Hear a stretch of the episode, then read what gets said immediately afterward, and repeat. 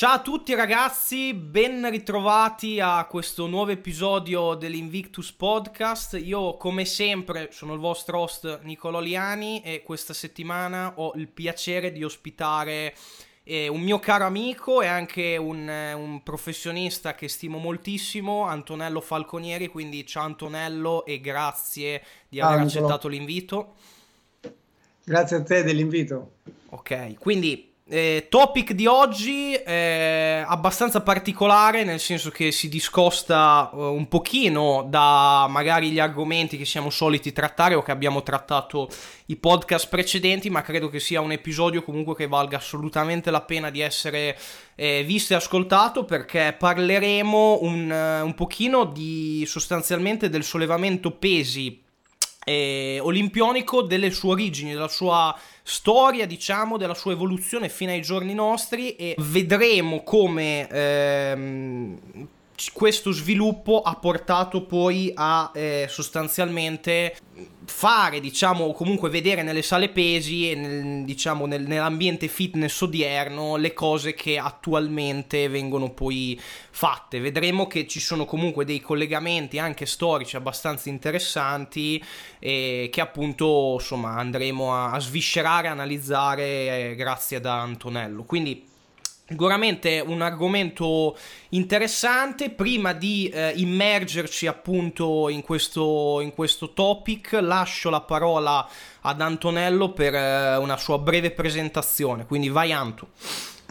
Allora, ciao, eh, sono Antonello Falconieri e fondamentalmente sono un atleta multisport eh, diciamo che la mia carriera sportiva agonistica è iniziata quando avevo sei anni con le arti marziali, poi si è evoluta lentamente con la ginnastica artistica dai 12-14 anni fino ai 18 e contemporaneamente eh, con il sollevamento pesi, perché diciamo così negli anni 70-80 c'era ancora l'idea che gli atleti dovessero fare non solo uno sport ma vari sport con la base diciamo così costruita e costituita dal sollevamento pesi che tutti gli esperti sanno, diciamo così a livello sportivo, essere la base di quasi tutti gli sport in cui la forza, la potenza e la velocità sono comuni. Niente, poi mi sono laureato in giurisprudenza, non si capisce perché non abbia fatto l'ISEF, ma vabbè, questo è un grande mistero della storia. E poi dopo ho deciso di iscrivermi a scienze motorie, laurea che però ancora non sono riuscito a terminare, poi ho fatto vari, eh, diciamo così, eh, corsi di aggiornamento professionali, quindi il CONI, la NSCA, la IS, eccetera, eccetera, per avere quello che poi era un diploma che mi consentisse di fare il lavoro che faccio adesso, che è quello di personal trainer e poi essere anche cotitolare di una palestra, diciamo così, con due o tre colleghi stimati per, eh, per, lavorare nel settore, nell'ambito sia del fitness sia della preparazione atletica fondamentalmente. E attualmente continuo a svolgere l'attività tra Bologna e Modena e seguo qual- qualche atleta e molti clienti come personal trainer. Perfetto. Ecco, questo diciamo così. Ottimo, allora, iniziamo appunto a dare qualche cenno storico, un po' delle origini del sollevamento pesi e da dove possiamo partire. Lascio a te la parola, vai. Allora, guarda, eh, il sollevamento pesi è uno sport in realtà che esiste dalla notte dei tempi eh, come dicevamo prima, come dicevamo anche nei nostri discorsi precedenti, addirittura in alcune tombe egiziane sono state trovate dei, dei reperti, dei geroglifici, in cui eh, venivano praticamente descritte delle scene in cui si, eh, si, sollevavano dei pesi, ovviamente non i bilancieri, ma erano pesi di forme, diciamo così, varie. Alcune richiamano addirittura gli odierni kettlebell, che sono poi degli strumenti utilizzati in, diciamo così, anche per, per, sviluppare la forza e la potenza in generale per gli altri sport. E le prove più evidenti però del, diciamo così, della storia del sollevamento pesi si trovano in alcuni dipinti in Grecia in cui ci sono sia uomini che donne che atleti che sollevano i cosiddetti alteras, che altro non significa che pesi, ok, in, in, in greco antico. Cos'erano questi Altras? Erano un po' gli, ante, gli antecedenti, diciamo così, del, degli odierni manubri, quelli che noi utilizziamo in, in palestra di varie misure. Questi alteras eh, servivano non solo a tonificare e a rendere forte il corpo, ma a rendere gli atleti più forti e più veloci. Soprattutto venivano utilizzati dagli atleti degli sport di lotta. E anche nell'antica Roma, dove, si, si, dove c'erano molti sport in cui lot, sia la lotta greco-romana, sia la lotta, sia il famoso pancrazio, non so se qualcuno ne ha sentito parlare, il pancrazio era una lotta molto cruenta, molto violenta. I, mm, diciamo così, i lottatori si allenavano con, delle, con, dei guantoni che non erano dei veri e propri guantoni, ma erano praticamente fatti di vimini e, e, dentro c'erano dei pesi, c'erano dei pezzi di ferro per cui potevano essere più pesanti in maniera tale da rinforzare spalle, braccia, pettorali, perché così diciamo durante la gara poi venivano le braccia erano più forti, andavano più veloci, eccetera, eccetera. C'era un po' il potenziamento post attivazione, come viene chiamato adesso, nel senso che comunque si, si, si, si utilizzavano i sovraccarichi per rendere gli atleti e anche i guerrieri più, più forti e più veloci. Tant'è che ehm, giusto per farti un altro esempio, gli stessi spartani in, uh, in, allenamento utilizzavano delle lance o delle spade appesantite in maniera tale da avere le braccia e le, e le, e le spalle più forti quando andavano in battaglia.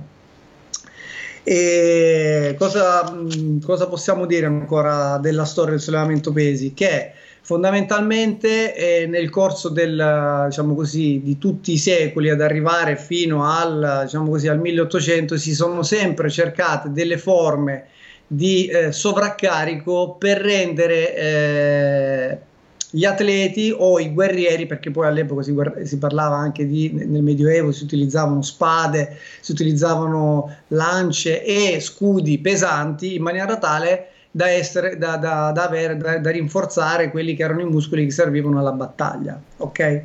Questo diciamo così ehm, è un po' l'origine del, del, sollevamento pesi. Tieni presente anche che in, sia in spagnolo che in francese eh, sollevamento pesi si dice alterofilia o alterofili, mm. cioè eh, tutto riferito ai famosi alteras, ok? Perché comunque è una parola molto antica. Okay. Allora, eh, comunque vicissitudini a parte, arrivando molto molto vicino ai giorni nostri, mm-hmm. il, il sollevamento pesi è uno sport che si è codificato abbastanza lentamente rispetto agli altri sport, tant'è che veniva incluso nelle discipline dell'atletica leggera Tieni presente che eh, non so se tu hai mai visto qualche video o qualche fotografia dei vecchi culturisti di, dell'epoca che andavano in giro con queste pelli di leopardo che si esibivano un po' nelle fiere in cui sollevavano questi marmittoni no? che poi sono diventati i bilancieri eh, così, con le palle eh, che erano praticamente pesanti, difficili da caricare questa era un po' l'idea, no? il sollevamento pesi non era uno sport vero e proprio, ma eh, secondo l'epoca era più una, come posso dirti, un'esibizione mm-hmm. da fiera, da baraccone. Okay. Okay? Eh, I primi a dare uno, diciamo così, uno spunto e, una, e un'immagine un po' più decorosa al sollevamento pesi che poi chiaramente si è trasformato nel tempo in powerlifting, culturismo, eccetera, eccetera, verso diciamo così, gli anni 40, 50, 60 fino ai giorni nostri, sono stati Eugene Sandow e il suo maestro, il professor Attila, che hanno iniziato un pochettino a utilizzare questi sovraccarichi per rendere il corpo eh, più forte, più resistente. Ce ne sono tanti altri, però quelli più famosi sono loro. Mi riferisco a Eugene Sandow perché la statuetta del Mister Olimpia è in onore di, di questo signore qui, Eugene Sandow. Ok? E, e, se vogliamo fare una storia, diciamo così, eh, legata ai campionati di sollevamento pesi, eh, Diciamo che eh, i primi dati storici ci riportano a, mh, mm, al 1888 in cui, eh, anno in cui si svolsero le ultime cosiddette Olimpiadi di Zappas. Zappas era un personaggio, era, si chiamava Eugeni, Eugenis Zappas, che era un personaggio greco che voleva dare lustro alle antiche Olimpiadi, alle Olimpiadi dell'antica Grecia. Quindi lui finanziava questi eventi multisport in maniera tale che la gente si potesse riappassionare dello sport, perché lui eh, era un appassionato sportivo. Queste Olimpiadi cosa fecero? Diedero un po' eh, lo slancio a, a, che il famoso il barone de Coubertin, che poi troverai eh, riferimenti su internet, chiunque magari ha studiato un po' di storia dello sport, diedero un po' lo slancio all'inizio dell'era moderna, quindi eh, nel 1896 si svolsero finalmente le prime Olimpiadi grazie al barone de Coubertin e, e ai finanziamenti che riuscì a trovare. Nel 1896 mm, diciamo così, si svolsero le prime Olimpiadi, però facendo un balzo ancora leggermente più indietro di, più indietro di 5 anni, già nel 1891 si svolsero quelli che erano i primi veri campionati, il primo vero campionato del mondo di sollevamento pesi, ok? Dove c'erano eh, sei partecipanti in rappresentanza di sette nazioni, ok? Allora, questa cosa qui è molto importante perché qui abbiamo un po' uh, a livello storico l'inizio di quello che è il, um, il sollevamento pesi moderno, perché Olimp- in, questa, in questa gara i sollevamenti eh, furono ridotti a tre semplici sollevamenti che poi furono portati avanti. Il primo sollevamento era lo strappo con un braccio, in mm. pratica meccanicamente c'erano questi diciamo così, bilancieri abbastanza grandi con i pesi a, a, forma di palla che venivano sollevati con un braccio sopra la testa con una cosciata e una mezza flessione del busto di lato. Poi c'era lo slancio con un braccio in cui il bilanciere veniva impugnato supinamente, veniva portato sulle spalle e poi slanciato sopra e poi c'era, diciamo così, la distensione lenta, cioè il bilanciere veniva, anzi scusami, ho, detto, ho fatto un errore, c'era lo slancio con due braccia, il bilanciere veniva portato sulle spalle e poi mhm. veniva portato su, ok? Questo iniziò a fare cosa? Iniziò a comportare una um, modifica dell'allenamento, perché all'epoca, fino all'epoca l'allenamento si svolgeva in maniera un pochettino eh, quasi eh, empirica. Invece da qui si cominciò a codificare un po' eh, l'allenamento, quindi gli allenamenti cominciarono ad assumere eh, forma quasi giornaliera o addirittura ci si allenava due volte al giorno. Questo perché chiaramente lo sport stava diventando, stava prendendo sempre più piede e gli atleti stavano cominciando a, ad essere non solo fabbri e macellai, perché di solito erano questi gli atleti dell'epoca, in quanto essendo persone che lavoravano già con carichi pesanti, si dedicavano poi a questo sport, venivano mandati a fare, a fare questo sport. Ok? E i sollevamenti poi cominciarono a subire un'ulteriore modifica si cominciò a parlare di sollevamenti con un braccio e sollevamenti con due braccia, ok? Mm. Che comunque rimasero sempre tre, ok?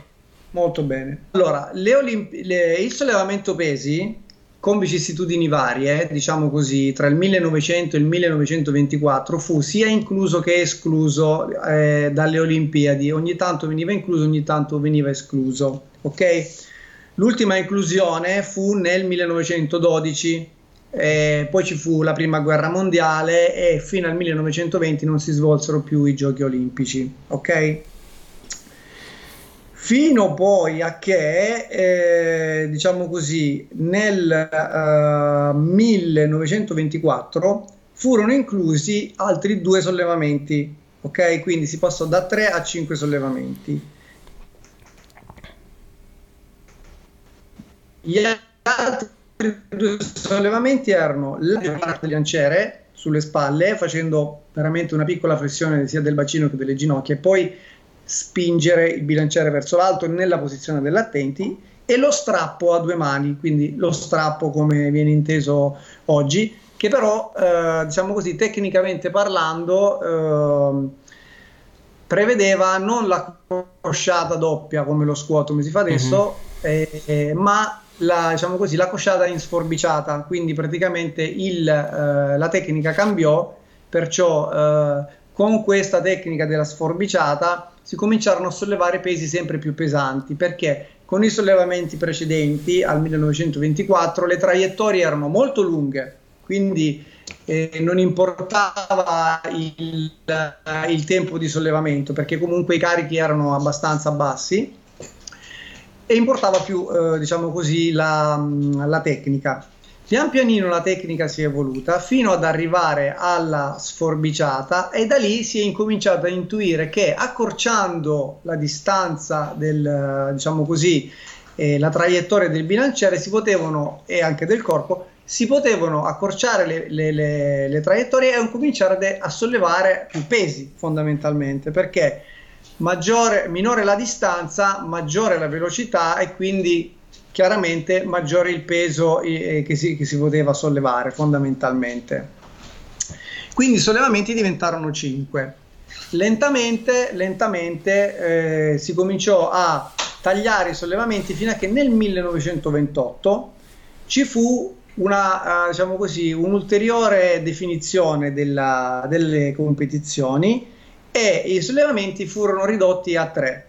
La prima era la distensione, quindi si portava il bilanciere alle spalle, poi sulla posizione dell'attenti si spingeva il bilanciere in alto, poi c'era, c'erano lo strappo e lo slancio con due braccia, ok? Quindi furono eliminati tutti i sollevamenti con un braccio e da lì, diciamo, si cominciò a, a, sollevare molti, molti, molti più pesi perché chiaramente accorciandosi come prima le distanze tutto diventava molto più semplice. Quindi gli atleti iniziarono a essere divisi per categorie di peso perché fino all'epoca non, non c'erano distinzioni di peso, c'era solo divisione tra sollevamenti con un braccio e sollevamenti con due braccia. Perciò chiaramente vincevano sempre quelli che pesavano di più, i più forti naturalmente in termini di forza assoluta sono quelli che hanno delle masse muscolari più, diciamo, più, più elevate, più, quindi più grosse. Ok? E se mi devo fare qualche domanda, intanto faccio. Ok, eh. allora io secondo me una cosa magari interessante, che è anche uno spunto di riflessione che mm, potrebbe essere corretto fare, è che all'epoca e, ehm, sicuramente già non si vedevano comunque fisici magari a livello meramente ipertrofico no? come, come, si vedono attualmente ovviamente non c'erano le certo. conoscenze attuali però io comunque vedendo anche qualche foto eh, sì. così sul web Mm, no, notavo che comunque già all'epoca, nonostante appunto si facessero mm, poche cose sostanzialmente in maniera estremamente ripetitiva, perché comunque abbiamo detto che fino a quel periodo lì eh, si facevano sempre questi, questi, sollevamenti qua, quindi comunque sì. anche a livello di selezione degli esercizi era una selezione degli esercizi estremamente più limitata rispetto a quella attuale, sicuramente poi non c'era un un, un'attenzione rispetto all'alimentazione come ci può essere ai giorni d'oggi. Era diverso. Quindi diciamo, c'era comunque un, esatto. un, un, estremo, un, un enorme focus a quello che poteva essere lo sviluppo prestativo di questi gesti motori, di queste alzate, e nonostante comunque questo sì, è vero, magari non c'erano fisici eh, di, come magari possiamo vedere ora su qualche atleta, su qualcuno che addirittura fa le gare, però comunque c'era già uno sviluppo muscolare che per alcuni insomma no, non è del tutto indifferente. Quindi comunque questa cosa qua sicuramente fa molto riflettere sul quanto obiettivamente anche il solo fatto di concentrarsi su poche cose ma svilupparle nel tempo ti dà degli ottimi risultati. Certo, certo. Sì, eh, chiaramente eh, i fisici dell'epoca eh, si dividevano in super massimi, quindi quelli che erano un po' panciuti ma comunque molto molto forti. Vedi Paul Anderson che è stato un, un sollevatore abbastanza famoso, importante, Harry Paschal, ok? Ma già ai tempi di Eugene Sandow eh, c'erano dei fisici importanti, anche perché eh, i sollevamenti erano quelli, però tieni presente che in allenamento non si facevano solo i gesti di gara, ma si facevano salite alla, alla corda, salite al, al, palo, si facevano gli addominali, si, si, si, lavorava i bicipiti, si lavoravano le spalle con le alzate laterali o comunque con le distensioni, ok? Si faceva lo squat. Tieni presente che all'epoca prima che fossero inventati i cavalletti per lo squat, come si faceva lo squat? Eh, semplicemente si metteva in piedi il bilanciere, si appoggiava il bilanciere sulla schiena, lo si metteva su, si faceva lo squat, poi lo si riappoggiava dall'altra parte e si poggiava a terra, ok?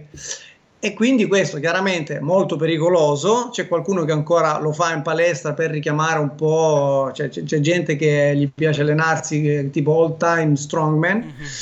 così molto pericoloso e tieni presente che all'epoca non c'erano neanche le cinture da sollevamento, perciò si faceva tutto con la forza pura, con la forza bruta. Quindi nonostante tutto si sviluppava, si sviluppava una, una muscolatura veramente importante. Questo perché? Fondamentalmente perché le implicazioni eh, a livello muscolare erano queste. Le ripetizioni erano sempre basse, non alte, a parte Eugene Sendo e il suo maestro che facevano serie molto elevate, eccetera, eccetera, perché loro avevano un po' poi preso, intrapreso una strada diversa che era quella più del sollevare senza pericolo. Perché loro, so, eh, tra l'altro, Eugene Sendo è stato il, uno dei primi personal trainer della storia, sono il primo personal trainer della storia, allenava un po' i regnanti di tutta Europa perché era di origini tedesche. Ma il fatto è questo, e si è scoperta poi successivamente naturalmente questa cosa qui.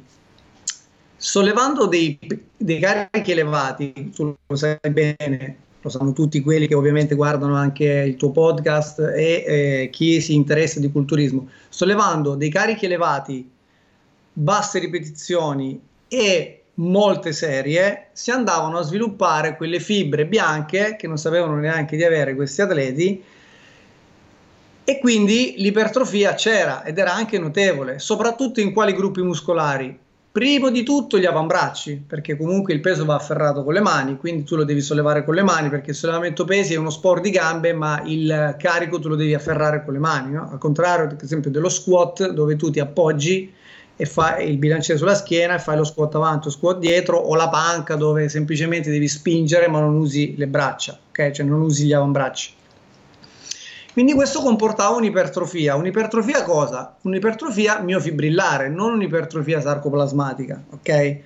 E chiaramente poi questi concetti sono stati scoperti successivamente, andando a vedere un pochettino chiaramente i lavori dell'epoca si vedeva che questa gente aveva avambracci enormi, spalle grosse, trapezi grossissimi, delle cosce molto importanti, anche perché gli squat venivano fatti all'epoca quasi a piedi nudi o con delle scarpettine così e quindi la piegata di squat era tutta, cioè il, il femorale copriva il polpaccio, poi si tornava su, ok? Quindi questi erano, erano veramente, passami il termine, non solo dei pionieri ma anche degli eroi però tieni presente che si faceva tutto con grano salis, cioè con, con il sale in zucca, si iniziava sempre con pesi leggeri, eh, si iniziava addirittura con dei bastoni oppure con delle bacchettine di, di ferro che erano poi sempre più pesanti, zavorrate, no? da 2 kg, 3 kg, 5 kg, 10 kg, eccetera, eccetera. Sono un po' l'origine dei, dei bilancieri moderni fondamentalmente. E poi c'era molto lavoro a corpo libero, quindi piegamenti delle braccia, affondi, come ti ho detto prima, salita alla sbarra, e trazioni alla sbarra e, e, quindi questo chiaramente faceva parte del bagaglio allenante. Poi iniziarono a farsi anche i sollevamenti agli anelli, ok? E, e questo sicuramente ha dato, ha dato luogo, soprattutto nelle categorie di peso sotto gli 80 kg, a dei fisici notevoli chiaramente più il pesista era pesante, meno si riuscivano a fare esercizi a corpo libero, ok? Quindi fondamentalmente gli esercizi di corpo libero degli over 110 erano più piegamenti, eh, qualche mezza salita con le corde, oppure quello che adesso viene fatto dagli strongman, mettevano i pesi, attaccavano i pesi con una corda e poi li tiravano, perché non riuscivano a tirare il proprio peso sopra la corda, quindi tiravano i pesi, che adesso si stanno vedendo queste cose nel powerlifting, mh, anche nel, diciamo così, nella preparazione atletica moderna di molti sport di squadra. Eh, ten- ad esempio, Uh, i pesisti della Finlandia fanno ancora una cosa che si faceva all'epoca: si mettono le scarpe chiodate, si attaccano quando c'è il ghiaccio, si attaccano una slitta zavorrata e per fare condizionamento pesante vanno a camminare sul ghiaccio con la slitta zavorrata 30, 40, 50 kg, ok? Per fare del fiato fondamentalmente. Ok. Interessante. Allora, diciamo, e magari qua ci allacciamo un altro discorso che può risultare interessante. Erano comunque esercizi, poi giustamente come dici tu, non si facevano esclusivamente questi sollevamenti qua. C'era anche dell'aldo, però diciamo che questi sollevamenti qua, appunto la distensione, lo strap e lo slancio, erano comunque tutti gesti motori che appunto a livello coordinativo non erano assolutamente banali da apprendere, da sviluppare e quindi sicuramente si andavano già a creare tutta una serie di presupposti a livello di coordinazione intermuscolare, intramuscolare e di sistema nervoso centrale che poi ai giorni nostri ovviamente adesso ci ritroviamo e che però già all'epoca comunque attraverso questi esercizi mh, eh, probabilmente questi, questi, atleti del tempo avevano anche delle capacità da questo punto di vista assolutamente non indifferenti. Assolutamente, assolutamente. Eh, la cosa fondamentale è proprio questa. Più si sviluppava il sollevamento pesi come sport, più gli atleti, tra virgolette, un po' si autoselezionavano, ok? Tu tieni presente comunque che eh, le capacità coordinative attuali, ma anche dell'epoca di un sollevatore, eh, sono a un livello in, eh, a cui nessun altro sport arriva. Questo perché? Perché, eh, perché fondamentalmente nel, nel, sollevamento pesi ci sono due cose molto importanti. Okay? Per sviluppare potenza ci vogliono forza e velocità. Okay? Sollevando un carico che spesso è tre volte il proprio peso corporeo, soprattutto nelle categorie più piccole, diciamo dai 70 kg in su, bisogna avere un controllo motorio che ovviamente va sviluppato già in tenera età. Okay? Eh, il sollevamento pesi fondamentalmente oggi come oggi viene addirittura iniziato ai, verso i 10 anni. Ovviamente non si, non si sollevano i pesi, si fanno esercizi tecnico-coordinativi in cui si, si, sviluppano solo capacità motorie coordinative, quindi la dissociazione degli arti piuttosto che altre capacità, la flessibilità, eccetera, eccetera, fondamentalmente. Però la capacità più diciamo, motoria più importante rimane sempre la forza, altrimenti non ci sarebbero le distinzioni di categorie di peso, ok? Se fosse soltanto la velocità. Ciononostante, la velocità a cui avviene un gesto motorio di questo, di questo tipo ci fa, eh, ci fa, capire una cosa, che man mano che si, eh, il sollevatore di peso si evolve e ovviamente il sollevamento pesi si è evoluto, mano a mano le capacità del sistema nervoso centrale migliorano, anche perché il sollevamento pesi è stato riscoperto come sport, diciamo così, la base di tutti gli sport, cioè è sempre stato così, poi non si capisce perché un, a un certo punto, forse quando c'è stato l'avvento delle macchine da palestra, eccetera, eccetera, e la parola lo squat fa male, lo stacco fa male, la panca fa male, si sono messi a fare tutte le macchine, poi qualcuno si è svegliato, finalmente, no? il sollevamento pesi è la base di tutti quegli sport non solo ripetitivi, cioè diciamo così, eh, ciclici, ma anche negli sport aciclici o di situazione come possono essere gli sport di squadra, sia fondamentale. Perché tieni presente che sollevare un carico che sia nello strappo o nello slancio, quindi con un passo largo, con un passo breve, portarlo alla massima altezza, quindi dare a imprimere un'accelerazione potente, quindi si parla di 1,5-1,6 metri al secondo di bilancieri che pesano anche oltre 200 kg, significa che il corpo deve sviluppare una coordinazione e una forza contemporaneamente che sono al di là dell'umano fondamentalmente, perché per questo che i sollevatori vengono visti come gli atleti più potenti del mondo oggi come oggi, ok? Ancora di più di quelli che sono gli strongman, perché? Perché gli strongman sono forti, però per alzare una palla da 200 kg ci possono mettere pure due ore, ok? Mentre un sollevatore deve sollevare infilarsi sotto il bilanciere, che sia strappo che sia slancio, alla massima velocità, assorbire il carico, quindi significa avere forza nella schiena, forza nelle anche, forza nelle ginocchia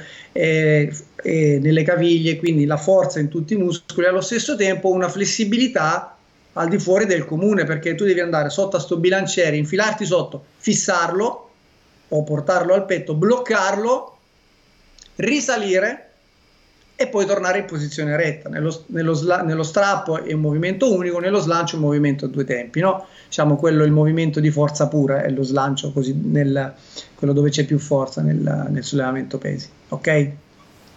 Quindi queste capacità coordinative si sono sviluppate, si continuano a sviluppare fino ovviamente fino, a, fino ai 14-15 anni. Eh, molti, molti, esperti dicono si ferma a 13.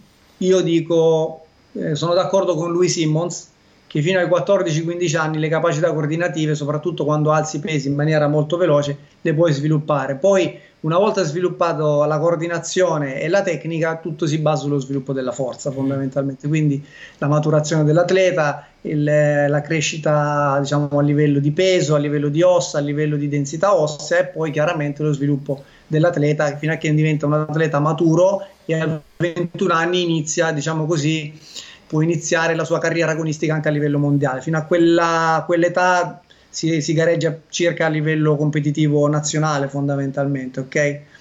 Secondo me gli allenatori che portano subito degli atleti a fare gare a livello internazionale prima di quell'età sbagliano un po'.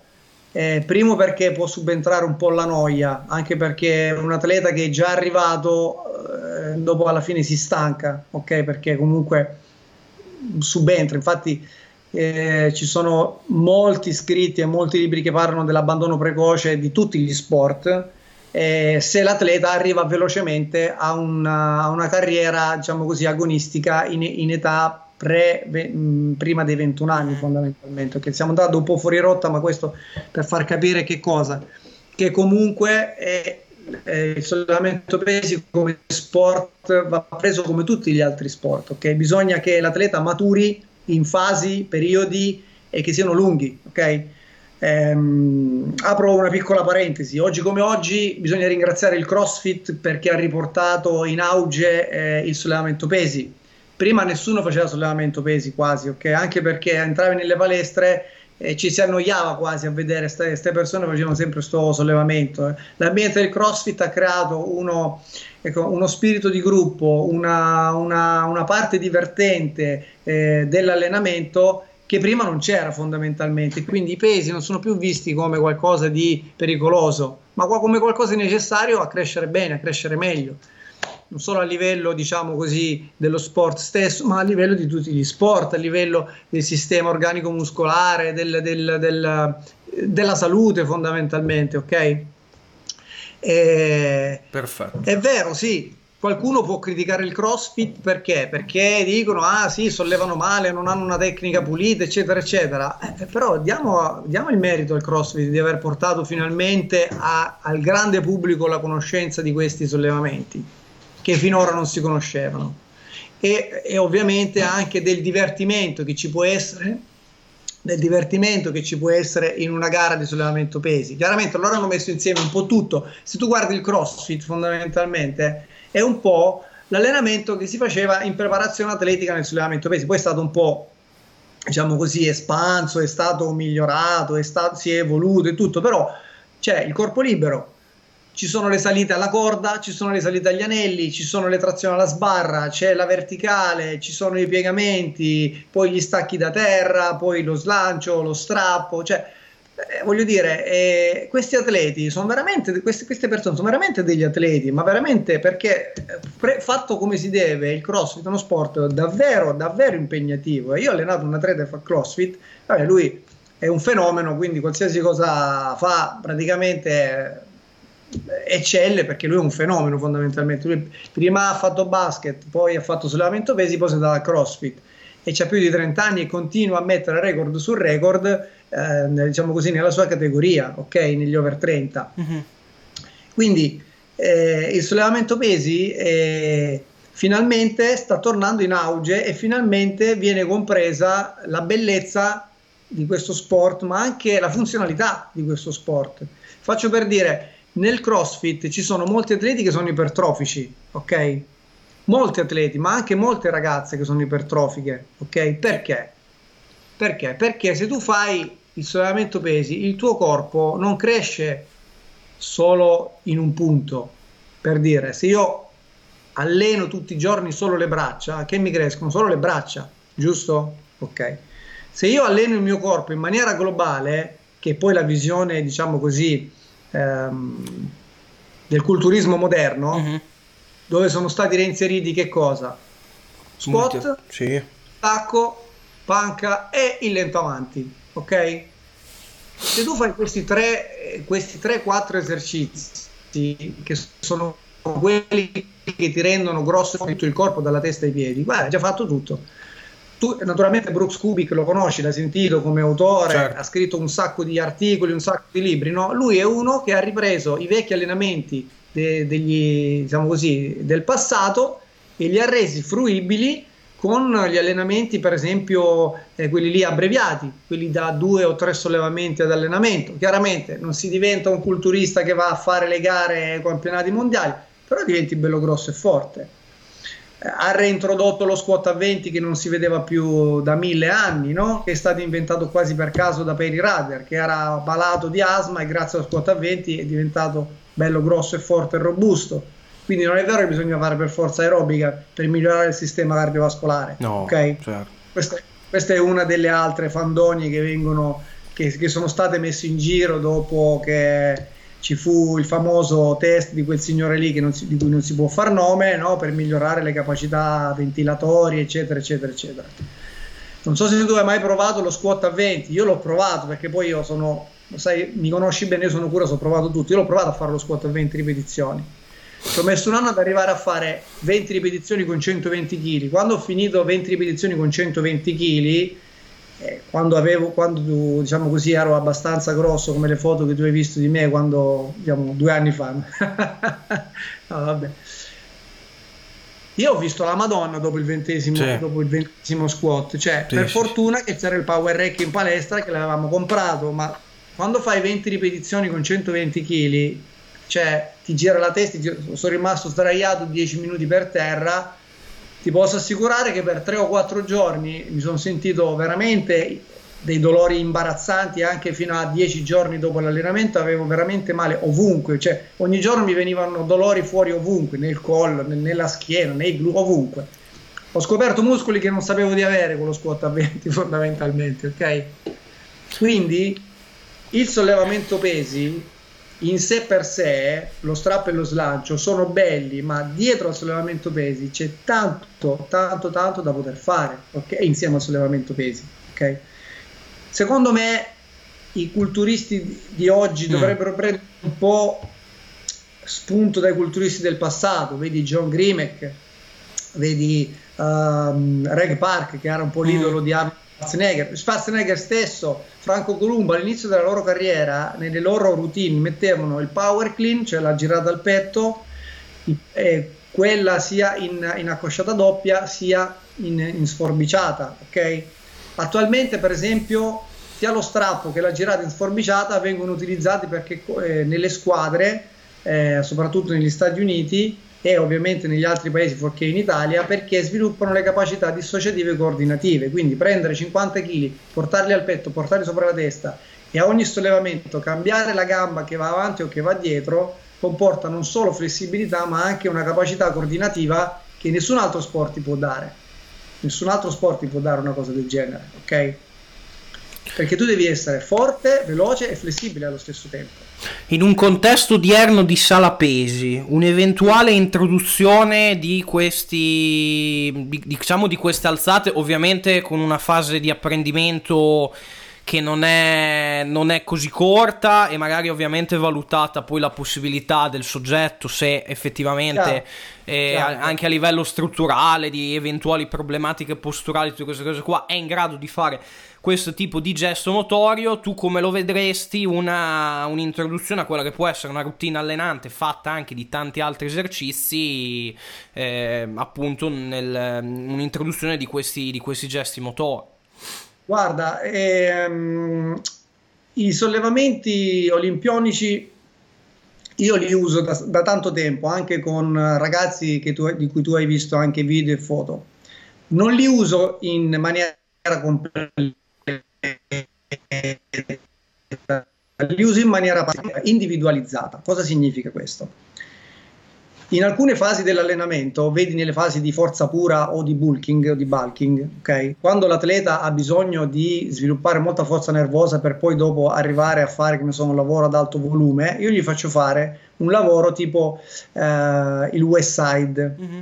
Allora, chiaramente tu il West Side lo conosci, ma il West Side, come dice anche lui Simmons, non è il West Side, lui usa quel metodo, ma quello è il metodo che usavano al Dynamo Club in Russia i sollevatori di peso, ok? Io uso molto le girate, uso molto lo strappo di forza per creare eh, e anche lo strappo non solo con la presa larga, quindi lo strappo di forza semplicemente cos'è? Prendo il bilanciere e lo porto sopra la testa senza, quasi senza piegare le gambe, ok? Cioè vado giù in accosciata, poi lo porto su. Lo faccio fare sia con le braccia larghe, quindi con il passo da strappo, sia con le braccia strette, con il passo da slancio. Okay. E questo secondo esercizio, tra l'altro, è il migliore esercizio per sviluppare che cosa? Forza e, po- e potenza in tutta la catena cinetica posteriore. Ok? Perché portare un peso da una posizione brevissima a una posizione lunghissima, che può essere anche pari al proprio peso corporeo, quindi immagina un atleta di 70 kg che prende 70 kg e li porta sopra la testa. Poi li riabbassa, chiaramente, ok? Questo che cosa comporta? Comporta uno sviluppo della catena cinetica posteriore importante che poi dopo in una fase di eh, lavoro di forza diciamo così a volume che può essere stacchi con molte serie squat con molte serie rematore per lavorare sulla schiena cosa mi comporta? comporta migliore capacità coordinativa più forza in generale quindi a livello di sistema nervoso centrale ci sono più unità motorie che lavorano e chiaramente avendo più peso io sviluppo più ipertrofia, giusto? Perché comunque l'ipertrofia è legata non solo al volume, quindi a uno stress diciamo di volume, ma anche a uno stress diciamo di peso, ok? Quindi sia stress meccanico che stress eh, di, di peso diciamo, la, quali- la, qualità del volume che noi generiamo, cioè va bene il volume, esatto. ma con, co- co- con, che mezzo, con come lo generiamo. È chiaro, è chiaro che, se, che se, fai, se usi pesi di Barbie o di Big Jim, eh, certo. il volume può essere anche mille serie, ok? Chiaramente ci deve essere un peso importante, un peso che ti stimola, poi da lì non entro nelle percentuali perché ogni, ogni atleta poi ha bisogno de, delle sue percentuali, dei suoi lavori, lì è un discorso a parte che magari si fa più avanti, questo no, non è il momento in generale. Ok.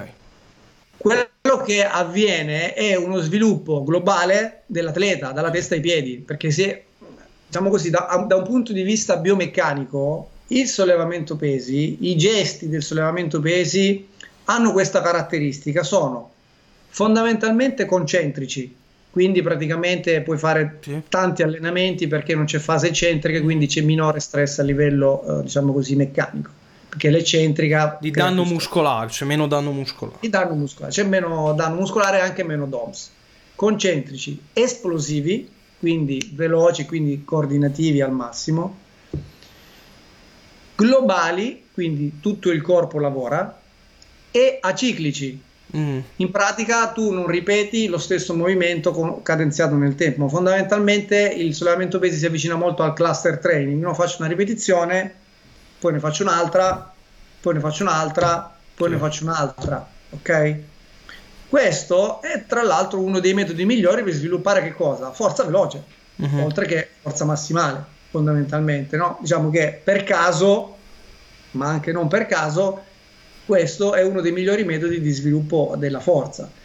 Quindi io li metterei sempre in fase, ovviamente, lontano da gare, lontano dalla possibilità di, diciamo così, eh, perché così magari certe volte ci si può fare, uno può avere paura di farsi male e quindi si allena male, eccetera, eccetera, ma potremmo anche dire di no perché comunque lavorare con dei carichi bassi all'inizio per poi lavorare con dei carichi di anno in anno, dico io, eh? attenzione, non dico di mese in mese, di anno in anno, perché in solamente pesi ci vuole molta pazienza per, per portarlo avanti, anche se già con 30, 40, 50 kg si possono ottenere degli ottimi risultati, sia a livello di arti inferiori che di arti superiori fondamentalmente. Ok?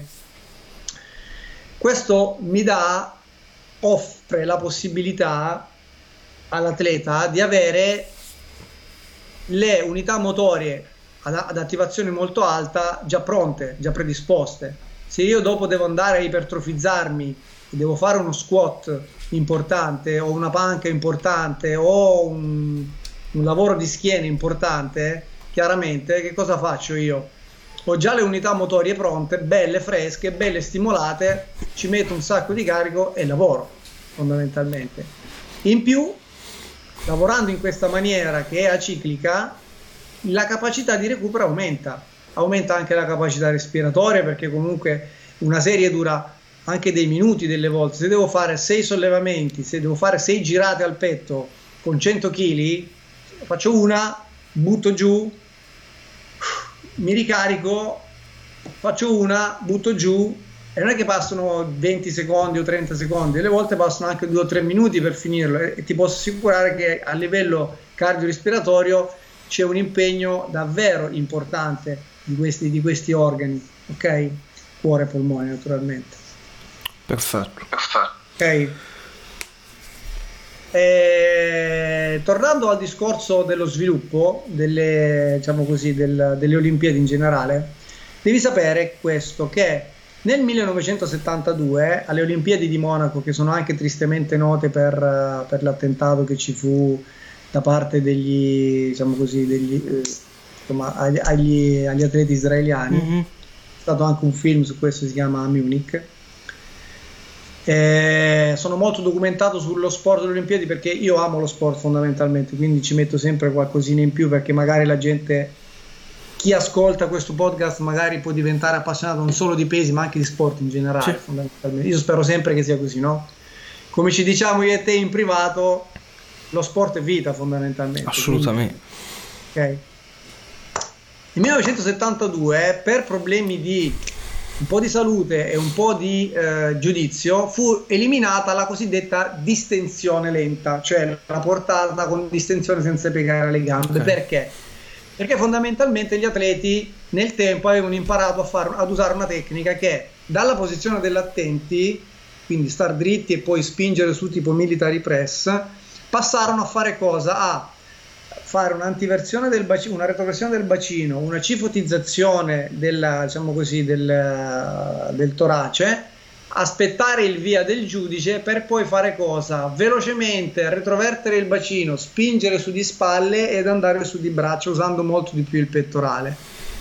Questo cosa faceva? Comportava un'onda d'urto che dalla schiena si trasferiva alle braccia e al bilanciere, quindi si sollevava più peso, ma rendeva difficile giudicare l'alzata, oltre che pericolosa, no? perché spesso gli atleti si, si mettevano quasi mm-hmm. a 45 gradi utilizzando la schiena, quindi fu eliminata. E da lì è nata un'altra evoluzione stilistica, quindi gli, i sollevamenti erano solo due, quindi non si allenavano più tre alzate, ma due alzate, quindi da lì è partito proprio un, un livello di allenamento mostruoso, eh, perché una, un livello di specializzazione mostruoso, sì. ok?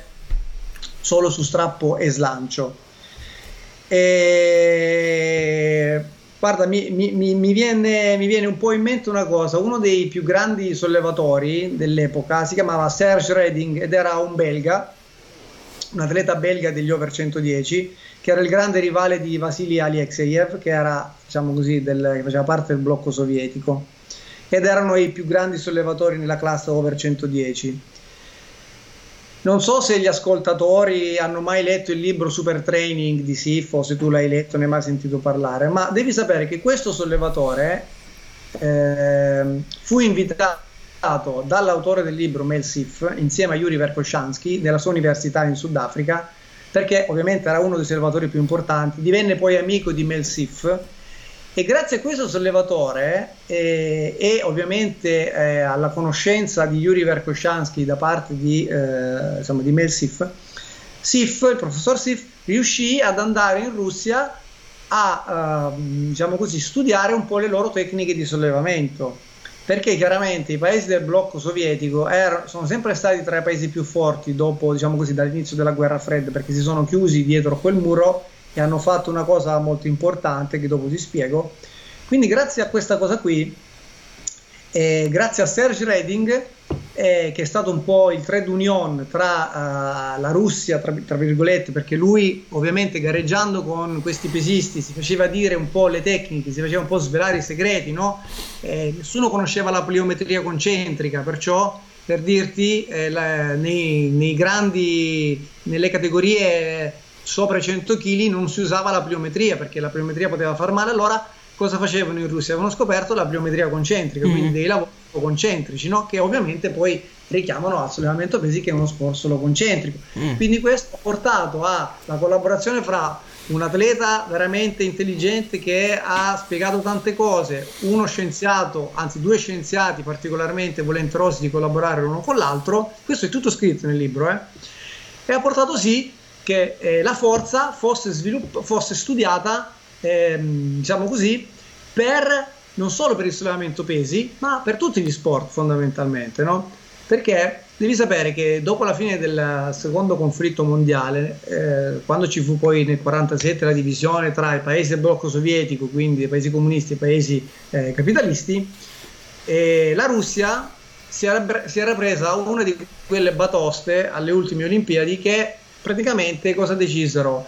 Uh, decisero che eh, dovevano utilizzare lo sport, visto che le Olimpiadi contemporaneamente stavano diventando sempre più importanti, anche da un punto di vista monetario, sportivo, ma anche da un punto di vista un po' come i campionati di calcio, da un punto di vista del prestigio dello Stato, si chiusero, cominciarono a fare che cosa? Una selezione delle più grandi menti matematiche e, e, e li misero tutti insieme per fare che cosa? Per fare sì che gli istruttori di educazione fisica, gli allenatori e gli scienziati dello sport venissero fuori tutti da questi istituti specializzati chiamati di cultura fisica, ma cultura fisica in generale, di educazione fisica, in maniera tale che i primi due anni praticamente studiassero solo scienze e matematica, in maniera tale poi da avere una base comune di linguaggio per analizzare i dati, provare nuove tecniche e far sì che atleti, allenatori e scienziati collaborassero tutti contemporaneamente allo sviluppo in ogni sport. Okay?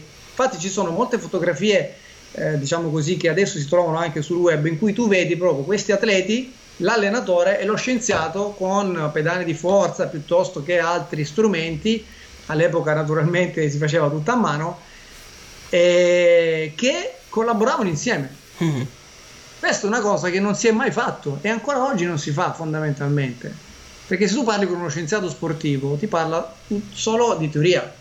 Certo. Ma fondamentalmente, soprattutto nel, nei, nei, paesi diciamo così occidentalizzati, no? ma fondamentalmente la teoria è una cosa, la pratica è un'altra. Mm. È un po' come quando parliamo del culturismo, no? Eh, come tu mi dici, il culturismo di una volta, sì, era un po' così empirico, adesso ci sono i dati.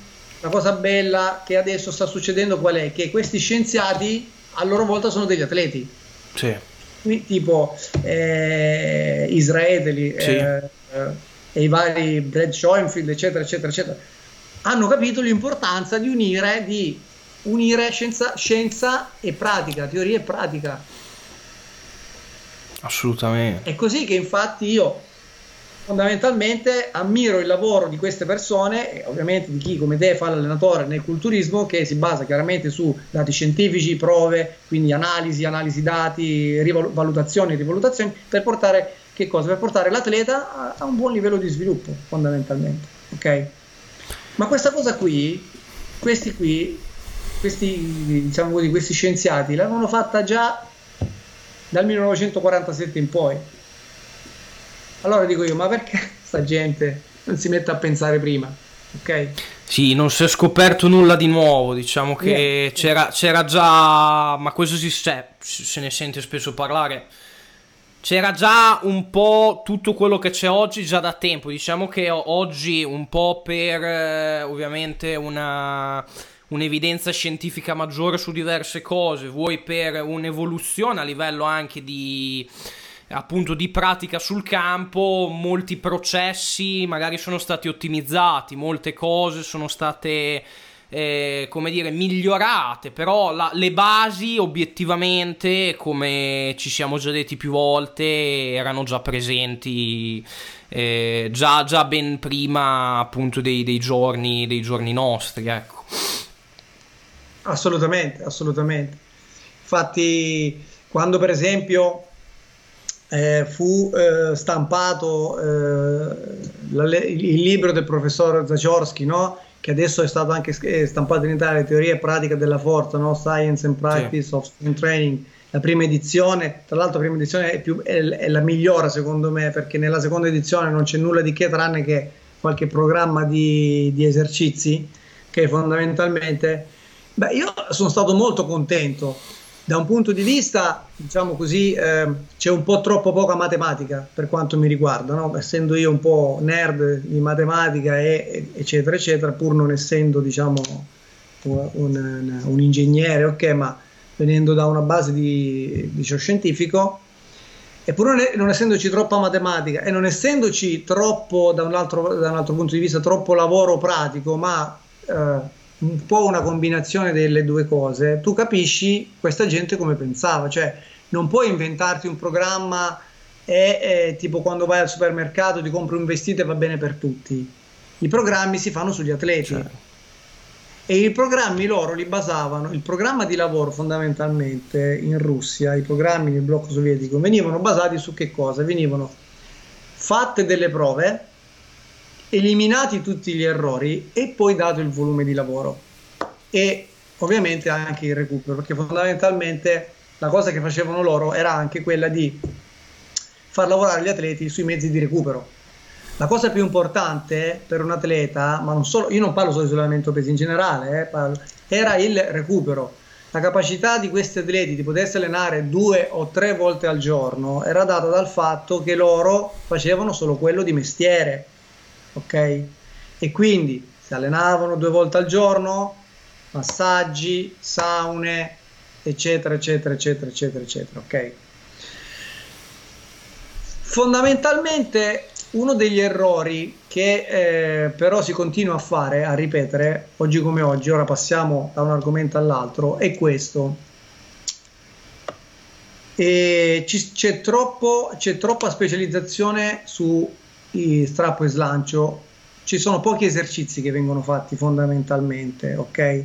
Mentre eh, giusto per darti un'idea, un sollevatore alle prime armi che deve lavorare, perché chiaramente ha le doti per poter poi essere sviluppato come atleta di qualifica, perché c'è tutto un processo, no?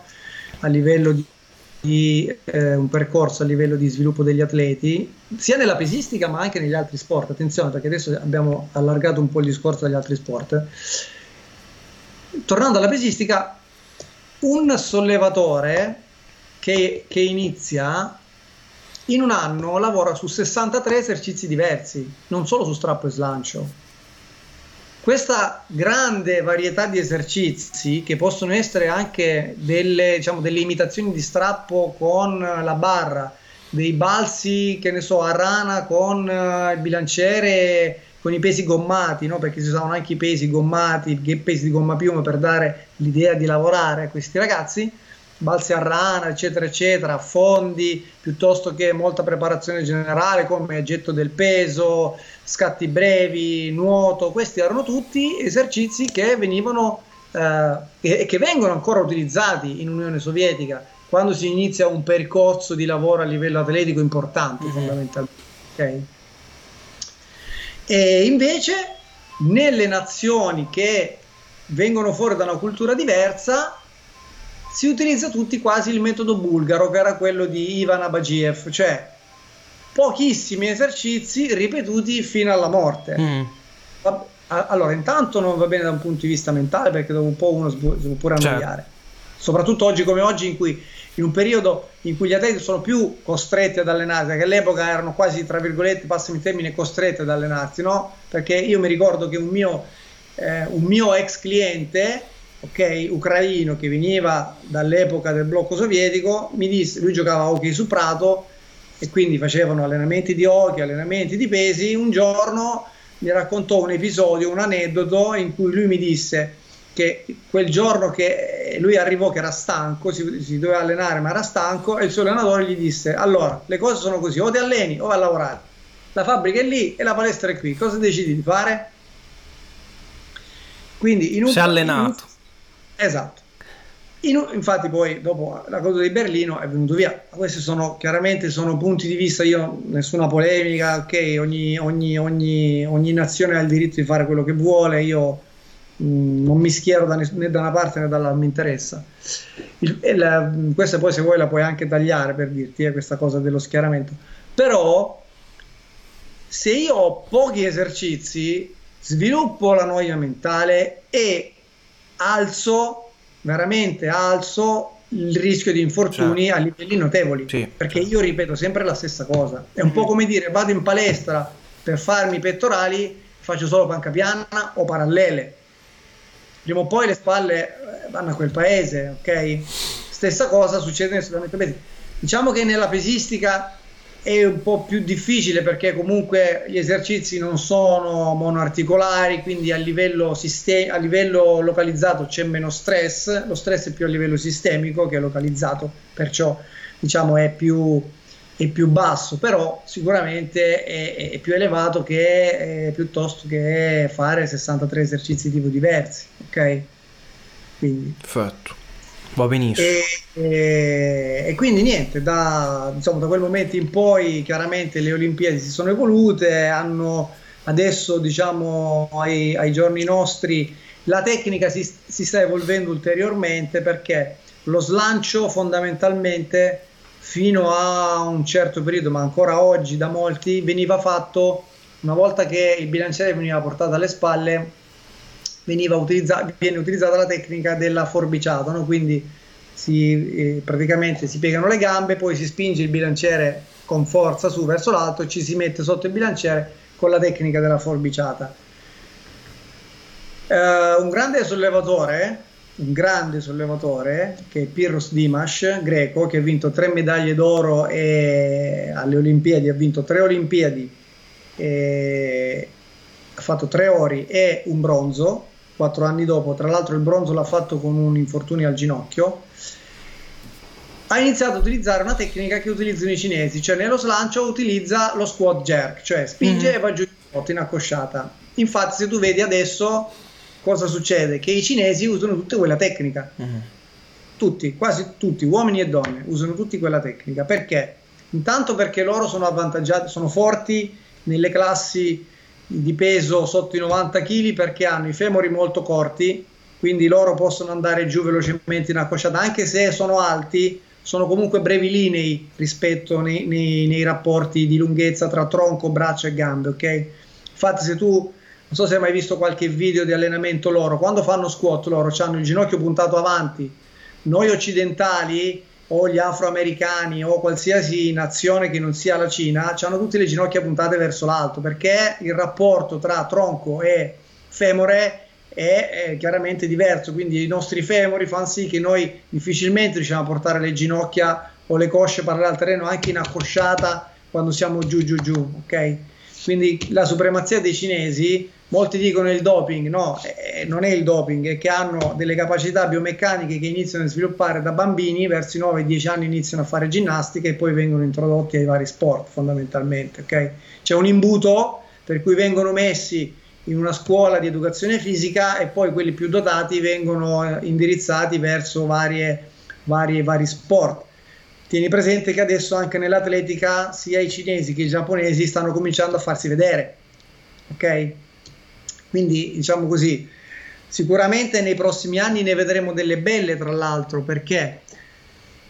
Perché prima i sollevatori erano pochi, perché lo sport era poco conosciuto. Oggi come oggi, eh, queste sono le parole di un grande sollevatore che si chiama Bob Takano, che tra l'altro ha una bellissima palestra di sollevamento pesi a Los Angeles o a San Francisco, comunque uno dei, dei, dei coach più rinomati, che è un eh, asiatico-americano, ha scritto un bel libro tra l'altro eh, che si chiama La programmazione per il sollevamento pesi, tutto basato naturalmente sui testi russi. E lui stesso, le sue parole sono che adesso il sollevamento pesi è uno sport a livello globale, si sta conoscendo molto, quindi ci sono più persone che lo fanno, sia uomini che donne, perché tra l'altro il sollevamento pesi è anche eh, dal, eh, dal 2000 tra l'altro il sollevamento pesi anche alle Olimpiadi per le donne, quindi sia uomini che donne fanno più pesi. E per creare un atleta forte cosa ci vogliono? Ci vogliono dei genitori forti, deve avere un DNA forte, quindi più gli atleti si mescoleranno fra di loro e quindi più coppie, tra virgolette, di atleti di un certo sport, più nei prossimi anni noi andremo a vedere che cosa? una ricombinazione del DNA con degli atleti che faranno delle cose mm-hmm. spaventose. Ok? Tieni presente giusto per darti un'idea, no? eh, uno dei sollevatori leggendari si chiama Naim Suleimanoglu, che era, è un atleta alto, era turco, alto 1,60 m, per 60 kg ha sollevato 180 kg sopra la testa, ok? Molti dicono il doping. No, ha iniziato a sollevare i pesi che era nano, cioè che era piccolo, i suoi genitori tra l'altro erano più bassi di lui chiaramente eh, poverino eh, veniva chiamato l'Ercole tascabile perché era veramente piccolo se tu, sì, c'è anche un libro che ha un libro eh, che, che, si chiama The Pocket Hercules che è scritto da Andrew Charmiga che è una delle persone che ha dato il maggior contributo alla traduzione dei testi sovietici. E che ci ha dato già all'epoca, parliamo degli anni 80-90, un'idea di che cosa eh, può fare un sollevatore quando ha la genetica giusta. Tu immagina nei prossimi anni quando si cominceranno questi atleti a unire fra di loro, soprattutto tra il crossfit, il sollevamento. Cioè, non si è ancora visto il limite, mm-hmm. ok? Certo, ci siamo vicini perché una volta ti spiego perché siamo vicini, perché comunque una volta gli incrementi di peso alle Olimpiadi o alle gare mondiali venivano chiamati di 2,5 kg in 2,5 kg, cioè potevi fare solo di 2,5 kg. Adesso siamo invece a un punto talmente elevato che l'incremento è a un chilo. Quindi tu puoi chiamare, che so, hai fatto 166 kg di strappo, puoi provare a fare 167. Una volta devi chiamare 2,5 kg in più. Sì. Quindi, sì, il margine è sempre più ridotto. Esatto, il margine di lavoro è ridotto, è chiaro fra un po', secondo me, ne vedremo veramente delle belle, ok? Perché questa cosa sta un po' cambiando, cioè lo scenario mondiale sta un po' cambiando, ok? Perfetto. Va benissimo. E... Ok, io Anto direi che, uh, dato che abbiamo già superato l'ora, uh, eh, darei un, uno spunto finale e che magari mi dici anche tu se condividi o meno e poi magari se vuoi aggiungere qualcosa, qualche punto chiave che ci tieni a dire a, appunto a, agli ascoltatori che sono arrivati fino a questo punto, ti lascio, ti lascio, la parola. Lo spunto che mi stava venendo in mente, anche prima mentre stavamo parlando, è che la cosa e che un po' ritroviamo anche in, in, alcuni, in, alcuni, movimenti, in alcuni esercizi che adesso sono comunque ritornati in voga, come possono essere appunto lo stacco in tutte le sue varianti, uno squat, una panca piana, eccetera, eccetera. E mi riallaccio ovviamente alle alzate olimpioniche di cui abbiamo parlato, di cui hai parlato in maniera esaustiva in questo podcast. È quello che dal momento che noi comunque attraverso questi ehm, schemi motori, gesti motori, ovviamente dal momento che poi eh, in aggiunta ci mettiamo una, una, resistenza, un carico di un certo tipo e per tutta una serie di ragioni sia coordinativi che appunto di... Ehm, appunto di, di, di, forza che comunque il nostro corpo deve sprigionare per vincere questo carico e coordinarsi correttamente per svolgere l'esercizio bene. Ci sono eh, dei meccanismi appunto che eh, forzano il nostro corpo per forza di cose a doversi adattare a, e a un certo livello allo stimolo che noi gli diamo. Quindi comunque gli adattamenti ipertrofici che noi po- possiamo ottenere da questi da questi esercizi sono assolutamente importanti proprio per la difficoltà che questi esercizi eh, appunto creano. E quindi cioè, questo è molto, è molto interessante secondo me capire il concetto che per comunque eh, anche continuare a migliorare nel tempo, che è poi un po' il concetto di sovraccarico progressivo, che non è solamente ehm, il discorso di aumentare il carico sul bilanciere, ma aumentare proprio la difficoltà di quello che tu fai nel tempo e questi esercizi qua ti mettono nelle condizioni appunto di poter rendere il tuo, eser- il tuo allenamento, il tuo sviluppo della, del, della, tua performance sul lungo termine sempre più, più difficile, cioè ti mettono comunque nelle condizioni di vincere una situazione di difficoltà ed è lì che poi il corpo crea, crea degli adattamenti sostanzialmente. È chiaro. È chiaro è, è un po' la legge della, dell'omeostasi, ok? Più e dell'accomodamento, cioè più tu ti abitui a un certo tipo di eh, sforzo, meno chiaramente il tuo corpo reagisce, no? Esatto. Quindi nel sollevamento pesi e avviene, e avviene esattamente l'opposto. Mi spiego meglio. Anche se tu fai solo strappo e slancio, sicuramente cresci, sicuramente cresci diciamo, a livello ipertrofico, non come un culturista, ma come un sollevatore. Nonostante adesso i, culturi- i sollevatori abbiano dei corpi importanti anche a livello muscolato, se tu vedi un sollevatore di 73 kg, di 80 kg nudo, è un culturista fondamentalmente, cioè in tre mesi lo porti a una gara fondamentalmente. Chiaro, non è bello, non è proporzionato, ma è molto molto muscolato. Come diceva un grande fisiologo del, del, del, um, dello sport, che è Ostrand, che ha scritto anche un bellissimo libro di fisiologia dello sport, è l'adattamento avviene con il continuo disadattamento, cioè col continuo stress. Se noi vogliamo che il nostro corpo sia sempre più forte, ma non solo il nostro corpo, anche la nostra mente, sì. perché a livello mentale pure tu ti devi impegnare per sollevare di più, no? Certo. Che il sollevamento pesi, il culturismo, il powerlifting, il sollevamento pesi sono eh, comunque gesti volontari, ci devi mettere per sollevare, se no il peso rimane là, cioè l'inerzia, la, la gravità lo tiene incollato al pavimento, ok? Quindi L'adattamento viene dal continuo disadattamento, cioè io devo mettermi sempre in condizioni di maggiore difficoltà per non soccombere, ok? Infatti, il culturismo moderno, fatti con i parametri che tu stai utilizzando, eh, il, il powerlifting, il crossfit che fanno delle cose sempre diverse, si potrebbe periodizzare un po' meglio, ma insomma, anche loro fanno la stessa cosa il sollevamento pesi portato lentamente negli anni a un certo tipo di lavoro, quindi a uno sviluppo a lungo termine, ok? Ehm, portano che cosa? Portano a una maggiore capacità nervosa, maggiore capacità muscolare, quindi di conseguenza perché tutto deriva poi dal sistema nervoso, quindi a una maggiore ipertrofia se vogliamo. Esatto. E chiaramente perché ovviamente l'obiettivo del culturista nel progetto Invictus fanno tutti culturismo o, uh, o powerlifting, quindi nel powerlifting vuoi diventare più forte, nel culturismo vuoi diventare più ipertrofico, ma se non c'è la forza massima, se la, forza, se la tua forza massimale è molto bassa, la tua ipertrofia non sarà mai quella che può essere davvero, soprattutto perché noi stiamo parlando di concetti di natural bodybuilding. Mm-hmm. Okay? Il natural bodybuilder deve lavorare, deve necessariamente lavorare con dei carichi pesanti altrimenti il suo corpo non crescerà mai come vuole lui, mai. Poi ci saranno quelli che hanno eh, dei bicipiti da 45 cm e quelli che ce l'avranno da 42. Ci saranno quelli che avranno dei pettorali così e quelli che ce l'avranno schiacciati.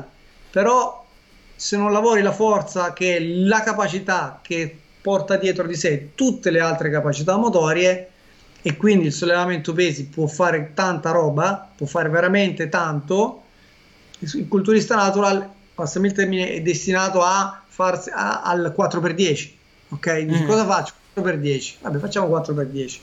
Perché, boh, che ne so, così. Perché tutti fanno 4x10, ok? Perché ancora adesso, eh, se tu vai in qualsiasi palestra di tutto il mondo, lunedì petto, spalle e bicipiti. Mercoledì schiena, eh, tricipiti e qualcosa di, di polpacci. Polpacci. Venerdì un po' di leg extension, leg curl. Spalle, gambe, gambe e spalle. Eh, gambe, spalle, così. Eh. Poi ogni tanto fa, fa, fanno il richiamo, no? Che è il richiamo? Che ti sei comportato male, lo vuoi richiamare? Ehi, tu cosa hai fatto, no? Ok? Esatto. No, non è così, non è così. Anzi, anzi, ti dirò di più, grazie a... Um, eh, alle nuove concezioni del culturismo, finalmente si parla di multifrequenza, uh-huh. finalmente si parla di culturisti natural che se possono si allenano quasi tutti i giorni, se non due volte al giorno. Quando io dicevo queste cose mi prendevano per pazzo. Certo. Ma non sto scherzando, tu sei pazzo. Certo. C'è problema, eh, io sono pazzo, però i miei atleti sono forti. Quindi va bene così, no? Tanto alla fine quello che contano sono solo i risultati. Esatto, assolutamente. assolutamente. Perfetto. Ok, io direi che possiamo chiudere qua il podcast. Ti ringrazio tantissimo Antonello per il tuo tempo e per la tua disponibilità. Io invito ovviamente a tutti i nostri ascoltatori per qualunque domanda a scriverci qui sotto nei commenti. Eventualmente se volessero scriverti in privato, io so che non, non sei molto social però esatto. magari per dare una pagina di riferimento, non so, metto quella di Instagram magari in descrizione. Guarda, sì, beh, ci sono io, sono su Instagram, ma siccome sono vecchio e certe cose non le capisco, un po' come ha detto Paolo Evangelista, la mia mail, eh, se vuoi, la puoi mail, dare. Comunque, la, la, mail è afalconieri.yahoo.it, quindi per contatti, chiarimenti, eh, eventuali giornate di prova, di, di, seminari che ogni tanto mi chiamano per, per fare, per migliorare, insomma, gli atleti mi possono scrivere lì. E Instagram e Facebook non li capisco veramente, c'è una cosa che um, sono troppo... No, sembro giovane come, come, diciamo sempre ma non le capisco queste cose eh, però lascio la mail. sto a usarle dai lascio bene? la mail va bene perfetto. Ok ragazzi io vi ricordo che tutti gli episodi del podcast sono anche disponibili oltre che su youtube anche su spotify itunes e spreaker in formato mp3 avete tutti i link in descrizione video come sempre con questo vi ringrazio come sempre per l'attenzione e per l'ascolto e vi do appuntamento a un prossimo podcast. Grazie a tutti e buon proseguimento. Ciao, ciao, ciao.